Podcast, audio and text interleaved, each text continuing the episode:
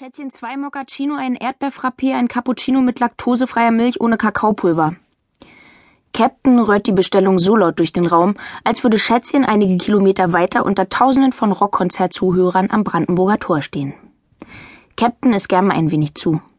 Zu laut, zu schrill, zu ausufernd. Im Grunde ist das zu aber nur ein Ablenkungsmanöver von einem zu guten Herzen.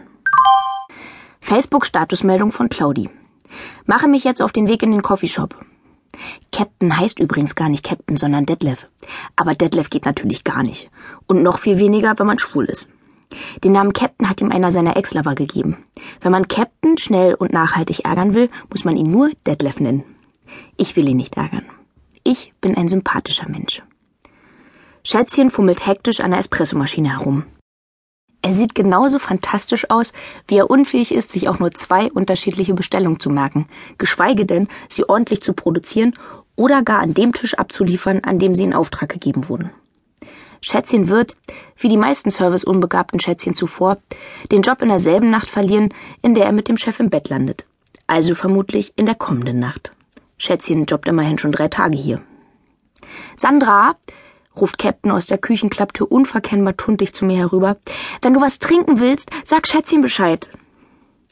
Captain hüpft gern zwischen den Rollen hin und her. Mal seriös, dann flippig.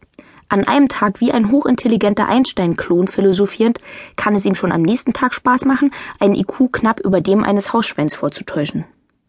Er spielt genauso gern den Stammtisch hetero mit der Macho-Sprüchen wie die Supertunte. Beim Namen seiner Liebhaber, egal ob in Spee, aktuell oder posthum, variiert er allerdings nicht. Sie heißen prinzipiell Schätzchen. Was den Vorteil hat, dass er sich die vielen Namen nicht merken muss. So kommt es nicht zur Verwechslung. Und damit zu Verletzungen. Captain will niemand verletzen. Er weiß, was es heißt, verletzt zu werden. Schätzchen gerät in Panik.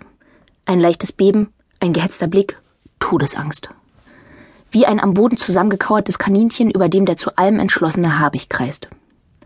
Werde ich ihn anfallen und ihm den Garaus machen? Ich sollte gnädig sein. Ich sollte ihn diesen Tag noch überleben lassen. Ich sollte ihm noch eine schöne Nacht gönnen. Einen doppelten Espresso Macchiato mit fettarmer Milch und extra Schaum. Bevor ich den ersten Kaffee des Tages getrunken habe, fällt es mir manchmal etwas schwer, ein sympathischer Mensch zu sein. Lange war ich ein unglücklicher Mensch. Nach einem sinnlosen Studienversuch, Germanistik, Philosophie und Theaterwissenschaften, habe ich ewig nach meiner Berufung gesucht, bis ich eines Tages überrascht feststellte, dass ich bereits mittendrin steckte. Meine Berufung ist das Suchen. Ich bin Sachensucherin. Facebook-Statusmeldung von Claudi. Stehe am Bahnsteig rum. S-Bahn hat Verspätung. Nerv. Ich suche, was andere finden wollen. Orange-braun karierte Pumps aus den 70er Jahren in Größe 46? kein Problem. Das bereits in den 20er Jahren des letzten Jahrhunderts vergriffene Buch eines unbekannten französischen Skandalautors dauert vielleicht ein wenig, wird aber besorgt. Ich suche nicht nur Sachen, auch Lebendes.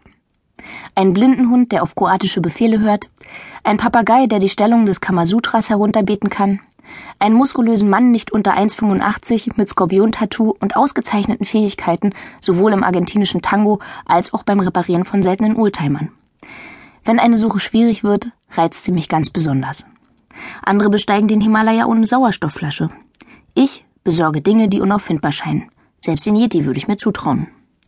Nur mit einem Mann für mich selbst ist es bisher noch nicht so furchtbar gut gelungen. Facebook-Statusmeldung von Claudi. Bin in S-Bahn. Gerade einem obdachlosen Zeitungsverkäufer ein Exemplar abgekauft. Außer mir noch zwei andere Käufer. Überlege, ob es sich lohnen könnte, in den Verlag zu investieren. Captain, beladen mit drei hübsch dekorierten Sandwich-Tellern, eilt durch die Klapptür, schafft es mühelos Schätzchen, der gerade in einem von vornherein aussichtslosen Kampf mit der Milchschaumdüse unterliegt, zärtlich auf den Hintern zu klopfen und läuft an mir vorbei. Die dorischen Säulen kommen weg, befiehlt er streng, bevor er ein paar Tische weiter die Bestellung abliefert. Bitte, Captain, nur so lange, bis ich den Lagerraum gefunden habe. Sofort, Captain hält auf dem Rückweg eine halbe Sekunde an meinem Tisch inne und ergänzt vorwurfsvoll, du hast sie vor den Kühlschrank gestellt. Nur weil du mir die Zweitschlüssel zu deinem Lagerraum nicht gibst. Seufzend folge ich Captain in die Küche und wuchte die dorischen Säulen vom Kühlschrank weg. Dreieinhalb Wochen habe ich nach ihnen gesucht. Eine tragische Geschichte. Der Auftrag kam von einem jungen Mann,